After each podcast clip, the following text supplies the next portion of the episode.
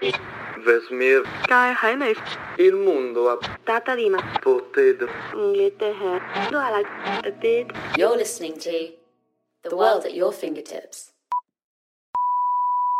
Hello and welcome to the world at your fingertips. Molly, how are we doing? Hello. Yeah, not too bad. Thanks. How are you? I'm good, thank you.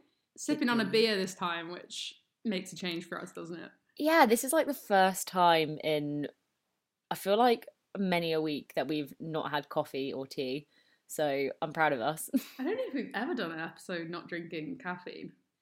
well, I'm sat here after a long old day at work and Hey, first day back. No, job. second Sorry. day back. I mean, it's my it's my job. It's my Saturday job that I had when I was younger. But it's great working at Still a a job. cafe, doing coffees. It's a good time. But it's the first time. The second is like this is the first weekend. So the second day that I've been doing it with all the new social distancing measures in place, and it's strange. And you but- need a beer after that. Yeah, I had to wear a face mask all day and it was really, really hot. So I feel like now I'm like chilling out. I've got my ice cold beer and I'm feeling I'm feeling good. Yeah, I've got mine in a um a stolen seven men glass with uh Lionel Richie on. Thief. I know, and he just stares at me, and it makes me feel a little bit better about everything because I remember you stealing that. I've got I've got multiple now. really? Yeah. Oh, I've decked out the cottage with just multiple glasses of Lionel Richie's face on, and I have no regrets about it. So anyway, tell us about this week's topic, Kate. So this week's topic is global history from the perspective and pressures of a migrant family, because we haven't come up with a better title than that at this moment in time. Yeah, we well, it's just like a yeah. We, we really need to think of a better title. Maybe as the as the episode progresses, we can figure out a better way of phrasing that without so many words. History is written from the perspective of those who. Write it.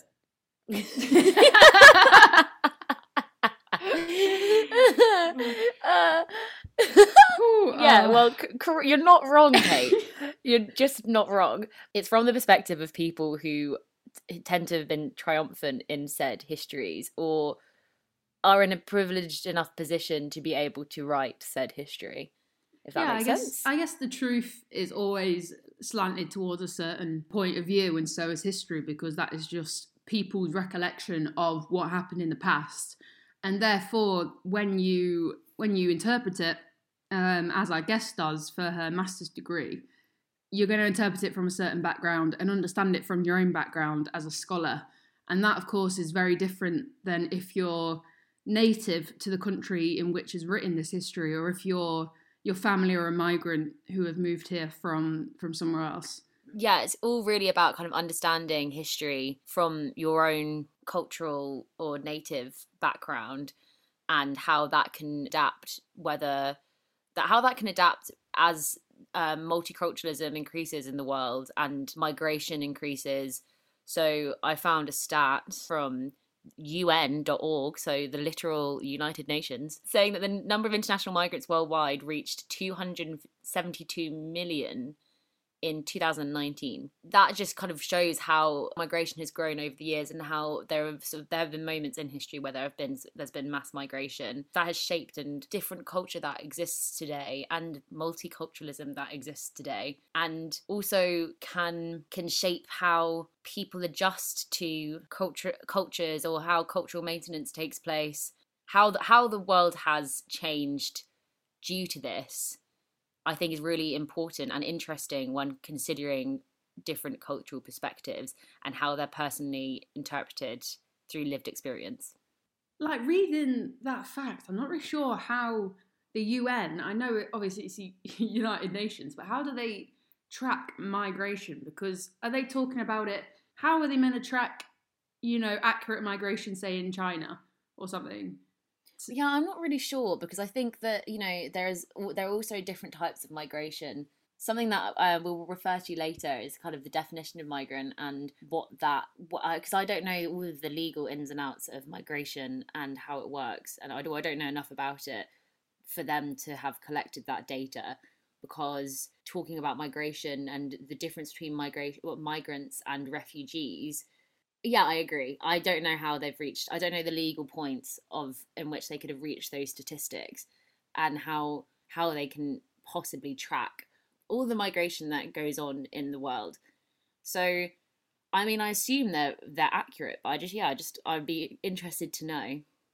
Yeah, I mean, obviously, I went straight for China, and I think that says, well, I just know um, Jenny st- focuses a lot on China, so I think that's why it popped into my head. But I'm t- talking more just like, I just see, is the movement of people necessarily always migration?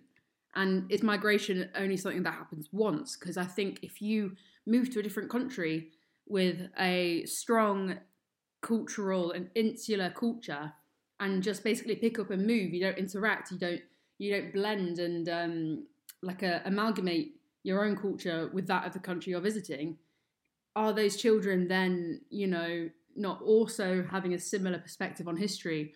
And as strong as the first generation migrant family that came is what I'm trying to get at is you're you're saying migration is happening once, but in terms of what we're talking about with the perspective on history and the link to migration that that has, it's not based on the migration of one generation, but the like amalgamation of whether they basically uh, assimilate to the culture which they move on. If they don't, then perhaps the children will have as strong as a cultural identity to the to the culture they the parents move from. You, I completely agree with you. I definitely think the migration is something that's ongoing, and it's something that um, will continue to be ongoing. Whether that's increasing or not, well, clearly it's increasing in numbers of people who are migrating, but whether it's increasing in volume as years go on, I'm not sure. Mm, And whether But no, I completely agree about- yeah. And Sorry, whether globalization reduces that impact of moving to a different country because within your own country you can have influences from many nations around the world.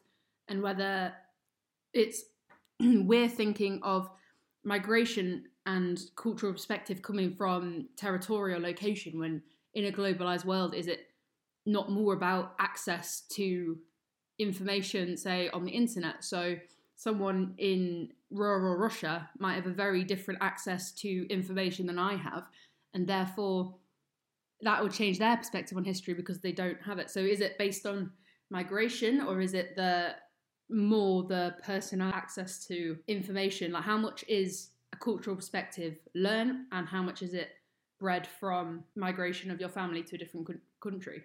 Yeah, completely. I think, and I think that's uh, that's changing a lot with greater access to resources. For example, the internet.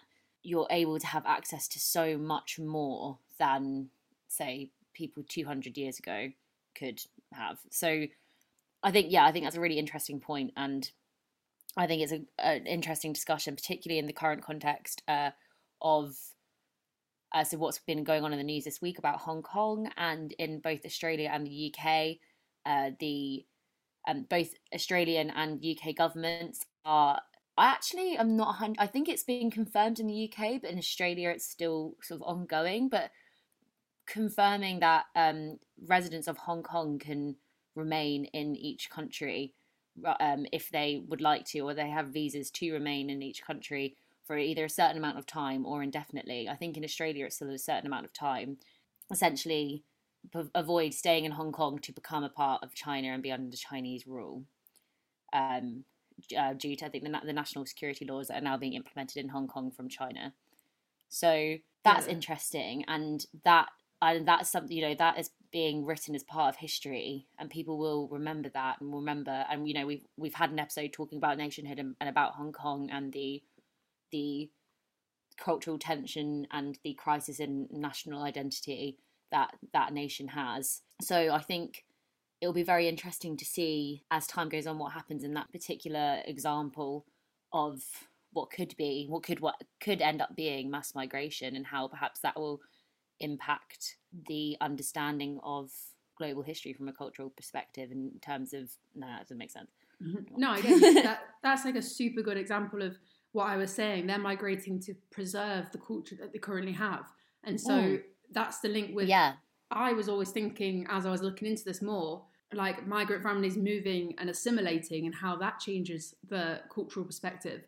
But if Yeah. you're migrating to preserve your culture, that will won't lead to assimilation or to a lesser degree because Right. Yes. people who are from Hong Kong who are moving want to move to preserve, you know, this Hong Kong culture that they have rather than um, abide by the laws that are being um, put on them by China.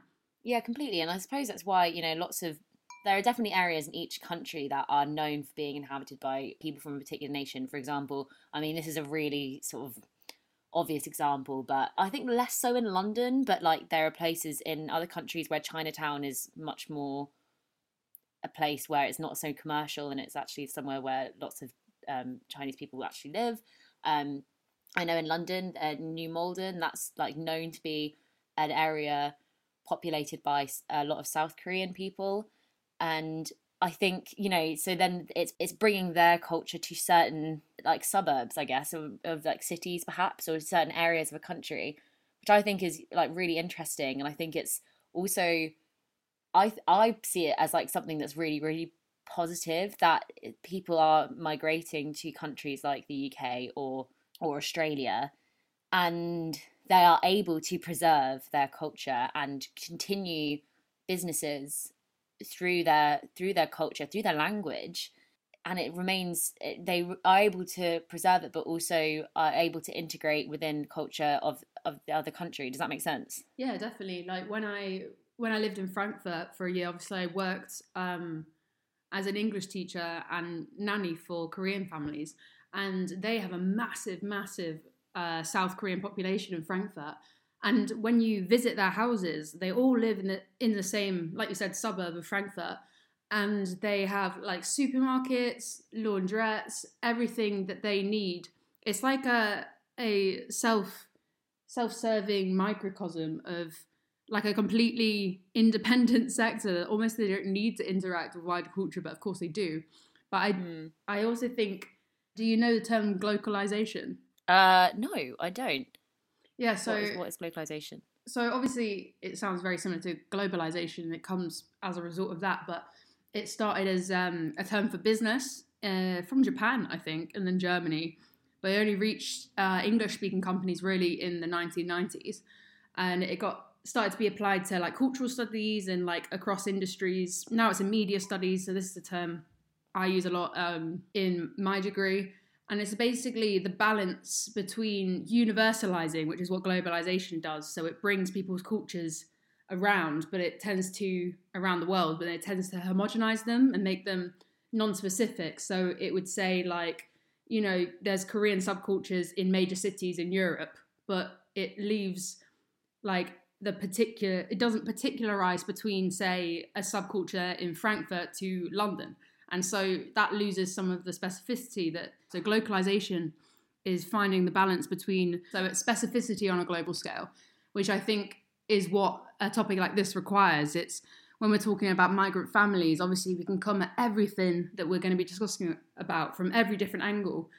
And you know i think this is something we have to be aware of in this episode is that we're coming from jenny's experience specifically within the uk but when you're discussing global history and you're discussing globalization, obviously everyone has a very different understanding. So um, not that there's room for error, but there's we have to remain specific to our own experiences and to Jenny's experiences specifically.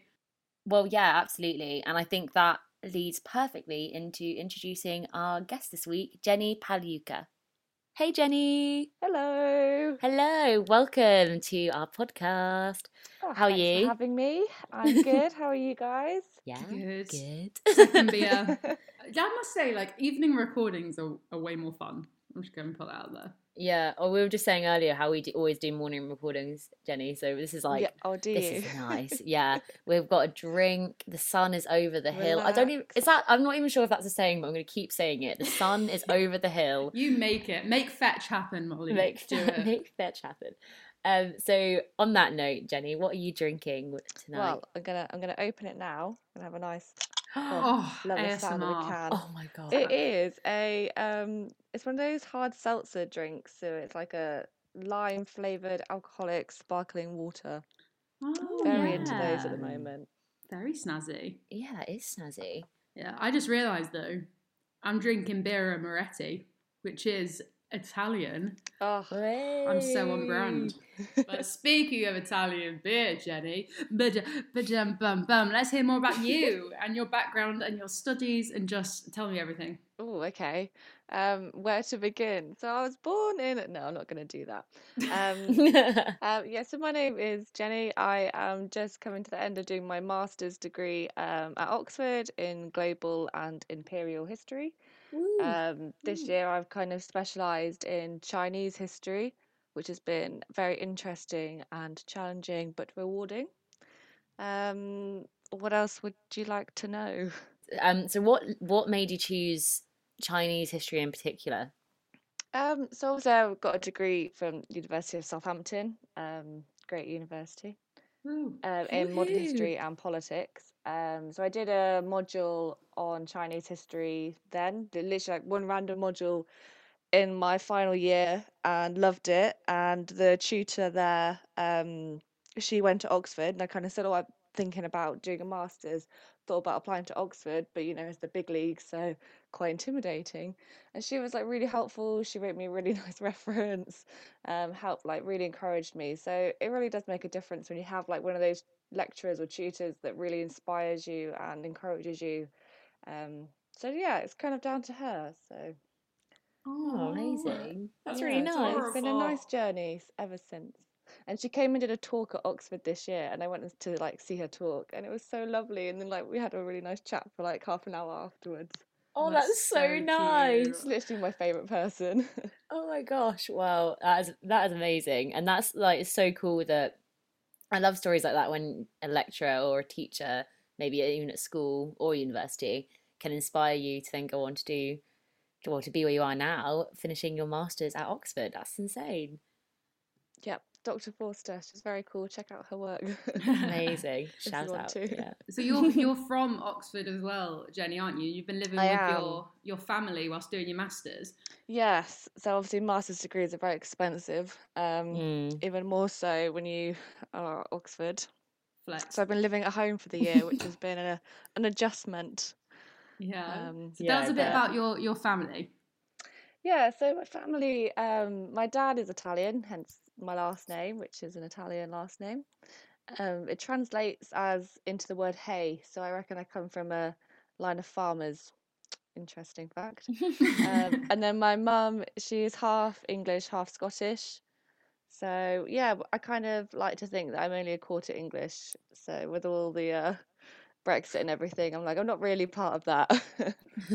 yeah, fair enough. I'm like, I'm fair more enough. European than I am English. So tell us a bit about your Italian family background and um, your dad and Yeah, so my um my grandparents migrated to this country back in I think it was like 1960. Um, they came from a really small village, basically in the middle of nowhere. Um, is up the side of a mountain in the south of Italy. Migrated here with not very much money, not very much belongings, and yeah, they wanted a new life for them. And they had two kids at that point, my aunt and uncle. And then a couple of years later, my dad was born in this country, but he's always kind of seen himself more as part of that first gen migrated over here type um, bubble, if that makes sense. Because often, you know, you refer to people, are they first gen migrants or second gen migrants, whatever it is. So he kind of sees himself more in that group. And they lived in an Italian community up north in Bury. So he speaks English with a northern accent, which is quite confusing. Um, when you meet him because you think he's going to sound really Italian, but he's got a Manchester accent. Amazing. I love that. So, yeah. but like, how do you think that? Because obviously he brought the Italian culture very strongly to you because he's kept hold of it so well. How do you think that impacted your identification with Italy and Italian, your Italian heritage? It's been like something that I think has taken a lot of figuring out because obviously, especially like even with my name, so I have like an English first name but an Italian second name. And actually, the reason why, because I've spoken to this about my mum, kind of being like, why did you choose that? You know, why did you give me an English name? And she said, well, because we knew we were going to be living in England, we wanted to make it a bit easier for you because no one would ever be able to spell your last name, which is obviously quite, in some ways, upsetting when you hear that because there is obviously a big stigma in English culture about not wanting to learn foreign languages, not liking foreign languages, not you know there is a massive um, problem in you know recruiting foreign languages teachers in this country and things like that. Um, but actually, all of our names, I've got two brothers, all of our names translate between English and Italian. So we can use them however we want, obviously, apart from the surname. So if I wanted to, you know, have an Italian name, I could, which is quite nice, I think. Um, but again, it's hard because you kind of trying to marry two cultures together and sometimes it works great and sometimes it doesn't so with language for example is something that I've always really struggled with. Um, so I apparently spoke great Italian when I was a kid because for a few years my grandparents lived with us. Um, so they spoke like only spoke Italian to me. I was quite good at it then, and now I understand Italian really well. I can read it quite well, but I struggle speaking it. So that's always been quite difficult. Yeah, so obviously, Jenny, you talked about discussing understanding your own personal history and almost for- forging your own understanding of that based on how you experience everyday life with your um, multinationality family. But do you think that's why you got into history? Like understand because you've had to consciously understand it for yourself, and no one's been telling you how to live life. You, you like you say, with an English first name, Italian last name, in a culture that doesn't like to um, accept that as easily. Do you think that's what got you into studying history and understanding history a bit more? Yeah, I mean, it's maybe like a part of it. I mean, to be honest, history was just the one subject that I was really good at at school. but I think the fact that I've obviously carried on with it for so long, to the fact that I'm now doing a master's in it, um, definitely like has shaped the way that I write my own historical essays and, you know, conduct my own inquiries into history now because um, often, you know, there is this whole stigma. Can you know people from different cultures are you allowed to study someone else's culture? Can you only study your own culture?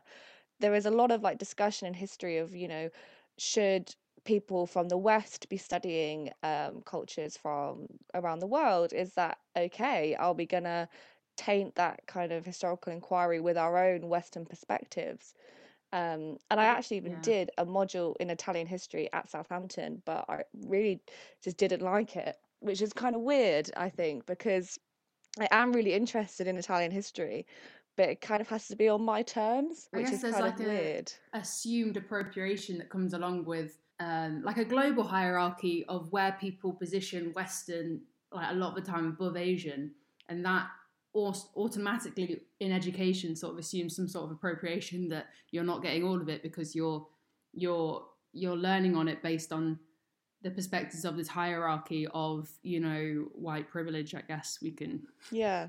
that's a Mm. whole other thing that you can listen to in Yeah. previous episodes but but i know what you mean with sort of you you need to learn how to study history and another culture it's almost like a skill in itself being able to come as a blank slate and um, come to a culture if you can which is what we're basically talking about can you come Yeah. to studying a culture without with leaving behind your own um, upbringing your own cultural perspective Yeah, exactly. I mean, even with um, doing this Chinese history stuff that I've been doing this year, so I even found out that um, so there's a part of one of the really big key events in um, the kind of modern Chinese history is known as the Boxer Rebellion, which was um, part of the kind of imperial history of China, where Britain wasn't very nice to China.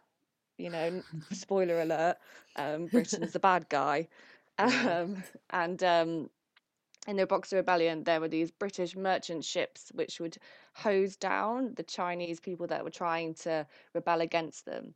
And I've actually found out that why I think it's my great great grandfather was on tho- one of those ships. wow yeah And then I was like, Wow. ah, okay, this is something I need to deal with, both kind of as a historian, but also as my own heritage. You know, what does that mean? And because I found this story out from my granddad, and he tells it really proudly, like, you know, oh, your great great grandfather, he was there at the Boxer Rebellion, he defended the British interests, and I'm like, mm, yeah, but what what was the consequence of that? How did that then impact what's happened in China since then?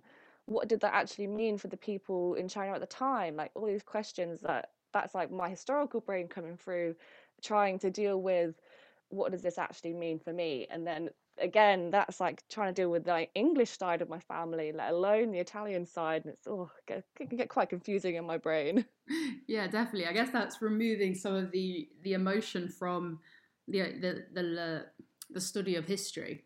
But I always find I feel the same thing because obviously a lot of times um, Romany gypsies are just edited out Yeah. of history, um, as in most of the times, ninety nine percent of the times, in my opinion.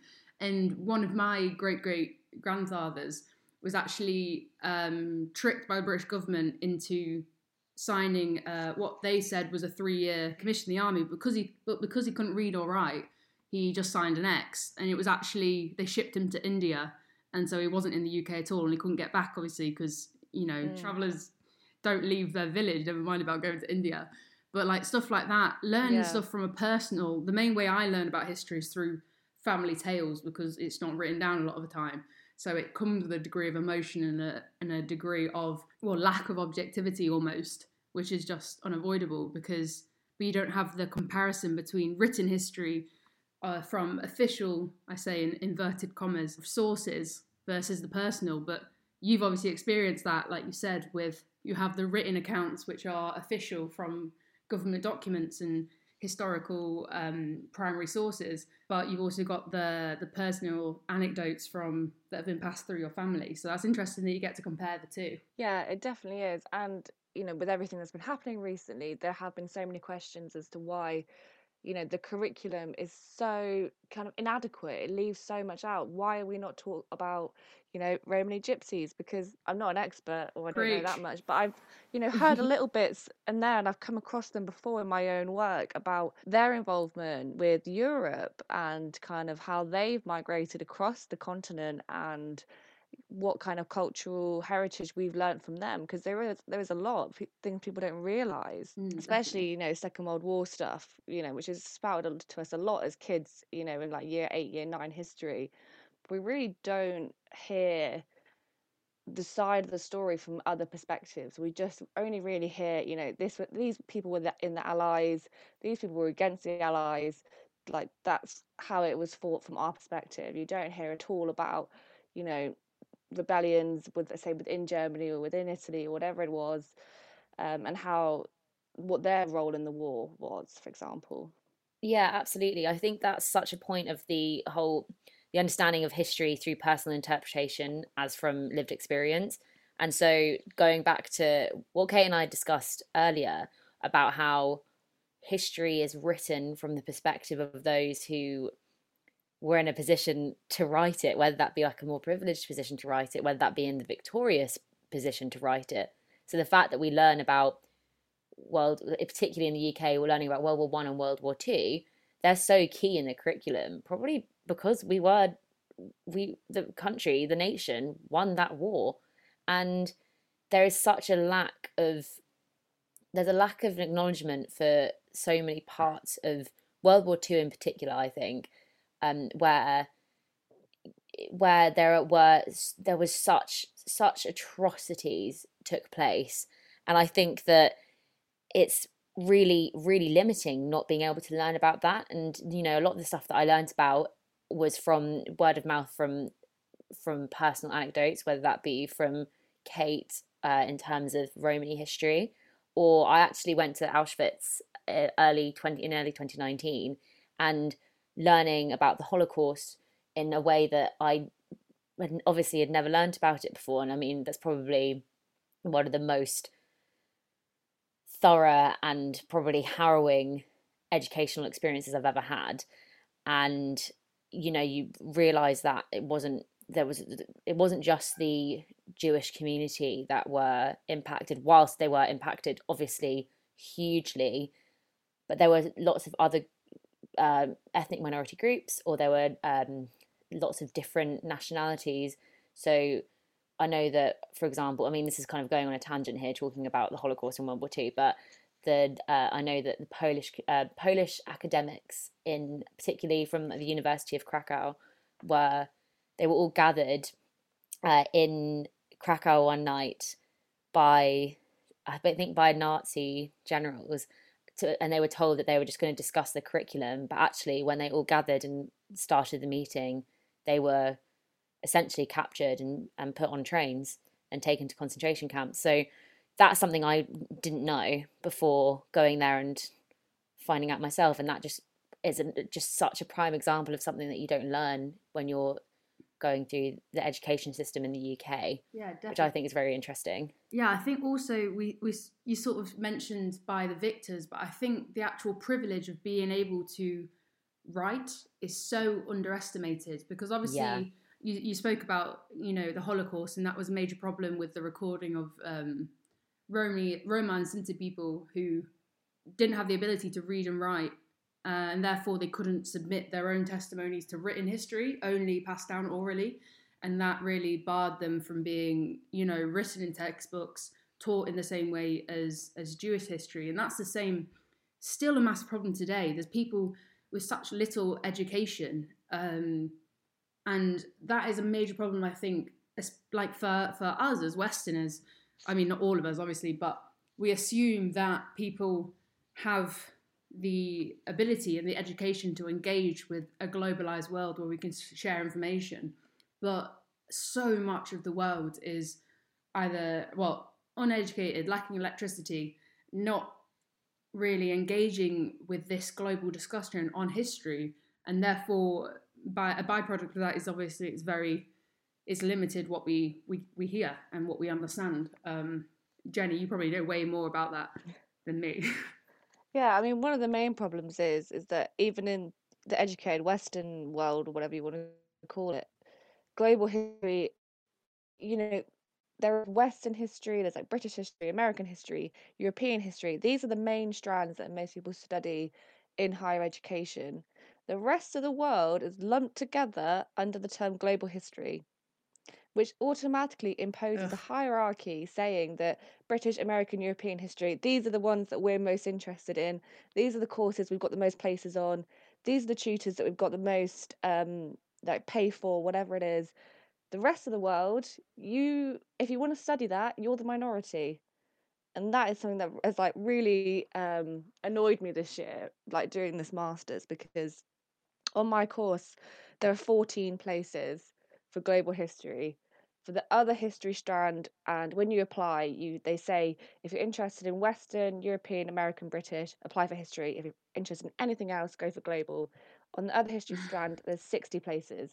So what? 60 versus 14 and it's, it's just like why you're automatically saying that western european british american that that's the important history right yeah, there privileged and it's history. like well the other globe like the rest of the world what about them you know which is crazy absolutely. i mean that's such like typical othering though which is like yeah we've Yeah. known about that like forever. I can't even remember when Edward Said wrote Orientalism, but literally the things he describes in that are like so similar to things that still happen today, which is so interesting when you talk a sort of about industrialization and where that came. We hear about the European Industrial Revolution, but what about the Chinese Industrial Revolution and their industry and how that impacted British industry or people don't exist, Europe doesn't exist in a vacuum, same as America doesn't but it's almost I don't think we gain anything from you know um, whitewashing history, obviously. But I guess that leads us good, good leads us good. that leads us well onto Hong Kong, and I guess like we we mentioned before in the intro, this um, migration situation that Australia have opened up to um, Hong Kong citizens. We sort of discussed whether assimilation is like not likely to occur because that sounds like you know we're, we're controlling it but like tell me more about assimilation and how you understand that in terms of of history and oh i don't know tag molly you're it I'm well, I'm thinking what Kate is trying to get at is so talking about assimilation within how bring like preserving culture or abiding by the cultural boundaries in which that said country operates exists. Yeah. Yeah. So this migration that is imminent, basically I we're, guess. we're seeing it happen right now what i guess you um, have studied a lot in terms of when a mass migration occurs and the influence that has on the receiving country and the leaving country but we're literally this is something that's going to be happening from with hong kongers going to australia or going to britain like i just find it so interesting that we're literally potentially seeing a period in history that could change their identity could make a whole like microcosm of Hong Kong within Australia. I just think that's so interesting. Well, the interesting thing is, is that that's already happened. So obviously, when Hong Kong was handed over back to China in 1997, what my research has been this year is how that build up to the handover date, so the 1980s, the 1990s, what the migration figures were then, and a huge, huge number of Hong Kong people migrated in the 1980s and the 1990s to Australia. So the top three countries were Canada, um, the United States, and Australia. Australia was the third most popular destination for the Hong Kong who were migrating in the 1980s and the 1990s because of fear of handover, the fear of being handed back to the Ch- Chinese Communist Party and not knowing what their future would look like. Hmm. So this has I think- happened. I think it's really interesting that the UK is not part of that list, considering the UK were those A that were lot in of power. reasons for that. I'm I'm interested to know them. Honestly, I think I because I think that's obviously significant. Yeah. So basically, um, what the reason why I chose to look at Australia rather than Canada or the US, for example, was because of the geographical proximity and the fact that Australia had a stake in the Asia Pacific region. Um, you kind of see, like during the 80s and 90s, Australia had kind of they'd got rid of those discriminatory white Australia policies by this point, which is what makes them really interesting. Um, and they were kind of emerging. They were pushing away from Britain. They didn't want to be associated with that imperialism story anymore. They wanted to be their own kind of global identity in the Asia Pacific region. Um, and that's what they were doing. And that's what made um, them open up their borders to Hong Kong migrants in this period. Um, and also, a lot of um, Vietnamese and Korean migrants had come over to Australia just before this. Um, so, obviously, because Korea and Vietnam very affected by war in the 50s, 60s, and um, early 70s. So this had already kind of happened. Australia was kind of realizing what what we need to step up. We need to lead this region. We need to start kind of opening our borders, etc., etc. Um, whereas the British were following a decolonization policy. Um, so, of course, Kate, you've done a lot of Yeah. decolonization research yourself. Um, you know how quite often the imperial power isn't doing it for the colony itself they're doing it for their own interests. It's because they can't afford to run the colony anymore because of in the hong in case of hong kong legally they had to return hong kong to china. It was in the new treaties. Um, and basically britain closed the borders to hong kong migrants. They removed the british citizenship rights that hong kong passport holders had But like, what do you think about Australia being obviously predominantly white country, being like we need to to have a significant influence in this region? I don't know. I don't really understand. I don't know anything about Australian history, to be honest. well i can um, give you a quick overview if you like History lesson history. from Jenny. History Yeah, lesson on. from Jenny. um, okay, so Australia obviously, you know, was um, annexed by Britain in 1788, uh, but they were given almost complete settler autonomy in by the 1850s. So because it was a lot of white British people going over, um, they those people were allowed to run the country themselves. Let's obviously, you know, acknowledge the fact that what the British did to the Aborigine populations was horrific, but that's kind of another story for another day. Um, and to get into that would be a whole other podcast. Um, so technically, Australia's been independent to Britain for a really long time, but Britain held this kind of Commonwealth influence over them. So throughout the 20th century, various acts were passed through Westminster and the Australian government, granting different forms of imperial independence. So these were known as the Seven Australian Acts. So by 1986, the Australia Act enabled Australian law to be fully independent from the British parliaments and courts. This kind of signified the end of British imperialism in Australia. This was a really big moment. Britain had basically abandoned Australia during the Second World War. They said, We can't protect you from the Japanese, you're left to yourselves. Australia took that, you know, quite hard and they wanted their full independence. Um, so that's in some ways good, in some ways bad, has its own kind of debate. You have some really extreme Australian historians like Geoffrey Blainey who believe that um, Australia was very much for the white Australian um, groups and said that you should restrict Asian migrants, etc. Then you've got more liberal um, historians like James Jupp, who disagrees and says that the White Australia policy and its inherent racism and the end of that showed that Australia had decided that they needed to, like, you know, cultivate good working relationships with their, with their neighbors. Um, mm. And they didn't want to be that old kind of part of that imperial empire kind of story anymore. So that's kind of, does that answer your kind of question yeah, about I mean, Australian makes, history? definitely. Yeah. I mean, it makes sense when you're operating completely on the other side of the world to to not operate in the same ideological infrastructure as Britain, even though you know that's where your cultural history comes from. Uh, of course, um, when I say Australians, I, I don't mean Indigenous people. I mean this, as you said, this um, mass migration from to Australia. So, just like a little bit more background to go back to what you asked before about how um, Britain just kind of closed the borders. So, some of the research I found in the archives because Britain did this. So it's un- it was under the um, the 1981 Nationality Act, um, which was, and I quote, to make fresh provision about citizenship and nationality. So basically, discriminated against loads of citizens from the colonies and said, you're not allowed to come here, you don't have working rights, you won't be entitled to citizenship rights anymore. Mm. Um, oh and oh because of this, many other European countries kind of followed suit. They said, why should we give um, citizenship rights if Britain isn't? Right. Whereas yeah. that's that's why I like looking at Australia because Australia, in some ways, I mean, they're not innocent, but they very much stepped up to the plate and kind of took a bit of control and changed their visa policies and everything to enable Hong Kong migrants to come. And kind of, you know, in that really uncertain time, they had no idea what was going to happen in 1997.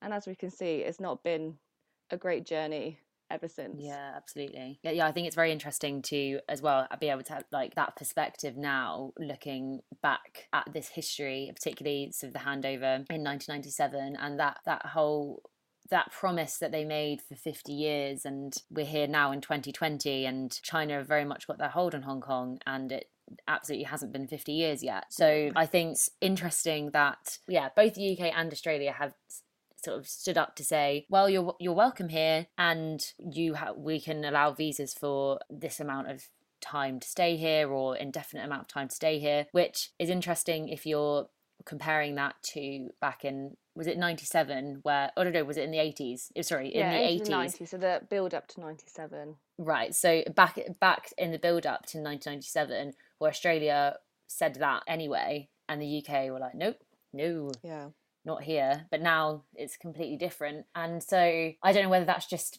they've changed their mind from embarrassment or whether it be um, the, the nature of multiculturalism has changed for the better which i hope because i mean by if that was what this nationality act of 1981 that's that was not that long ago no. Uh, what 40 years ago i think that's so, we spoke about the media's influence on that kind of thing though like imagine the sort of tolerance and this is what it feeds into with the sharing of information. Like we've seen with the black lives matter movement all the all the things that are going on there's not the case of things going under the radar anymore. And people will have the platform individually to speak against things. And so the government doesn't have a lack of accountability i think anyway that it had maybe in in the 80s with it being from the individual citizen. Also jenny do you think because obviously you, you've studied migration quite a lot. Do you think that you come to that with a particular point of view because you're from a migrant family living in the UK?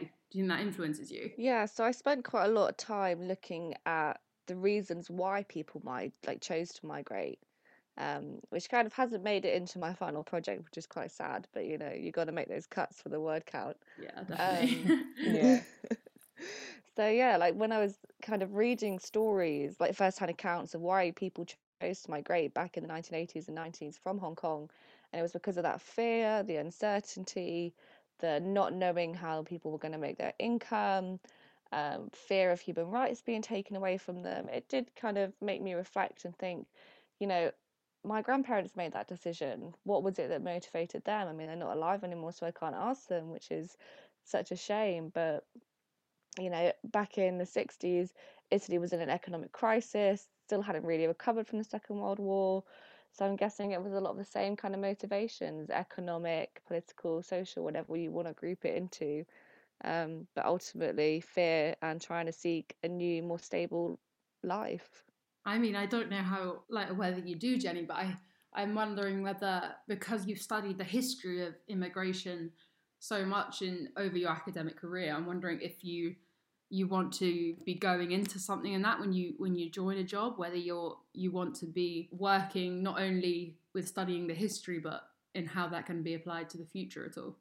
What i'm kind of going into next year isn't really to do with that but it's definitely something that i think i want to revisit at some point. Like i'm still kind of um, undecided whether or not i want to do a phd which i might do in the future who knows Uh, but I think if I did one, it would definitely want to be around migration history. I kind of have found this niche within history, which has really kind of appealed to me, and I found it really interesting. And I think there's still so much we don't know about the movement of people. Human life is has been the movement of people. You know, you can track how people moved and why people moved back centuries. That's how we have our culture today, and people don't always like to think about that. You have these things like Brexit, and it's like, oh, you know, I'm British, I want to vote Brexit. Are you British?